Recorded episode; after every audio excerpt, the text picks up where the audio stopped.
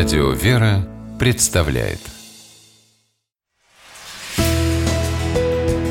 Литературный навигатор Здравствуйте! У микрофона Анна Шапилева. У писательницы Натальи Горбачевой есть кредо, с которым она шагает по жизни вот уже несколько лет.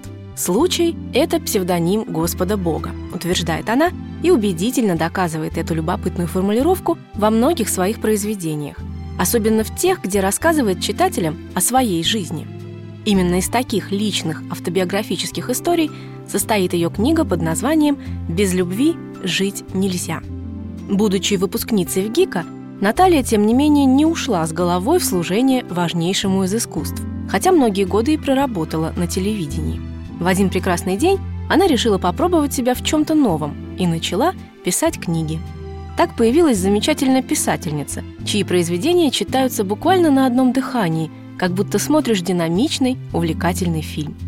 Кроме того, ее книги – настоящая интеллигентская проза, в самом положительном смысле этого слова. Таким чистым, интеллектуальным, уважительным к читателю и в то же время абсолютно простым литературным языком современные авторы балуют нас, увы, редко.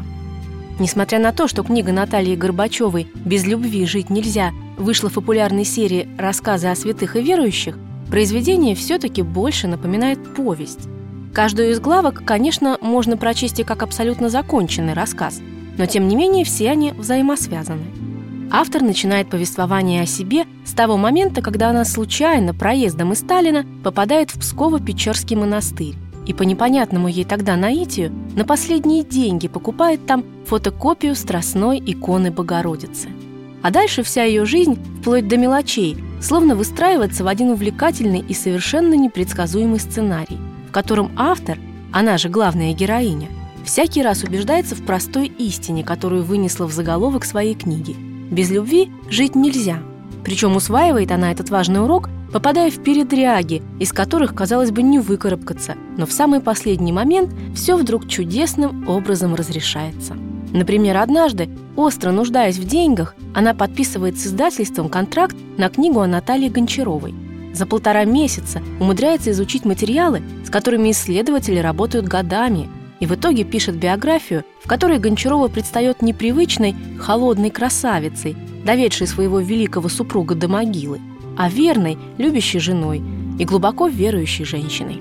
Книгу, кстати, высоко оценили родственники Пушкина. «Счастливая случайность», – пожмет плечами кто-то.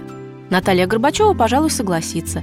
И только снова добавит, что и случай иногда может быть проявлением Божьей воли, а еще результатом любви к ближнему. Ведь без любви жить нельзя. С вами была программа «Литературный навигатор» и ее ведущая Анна Шапилева – Держитесь правильного литературного курса.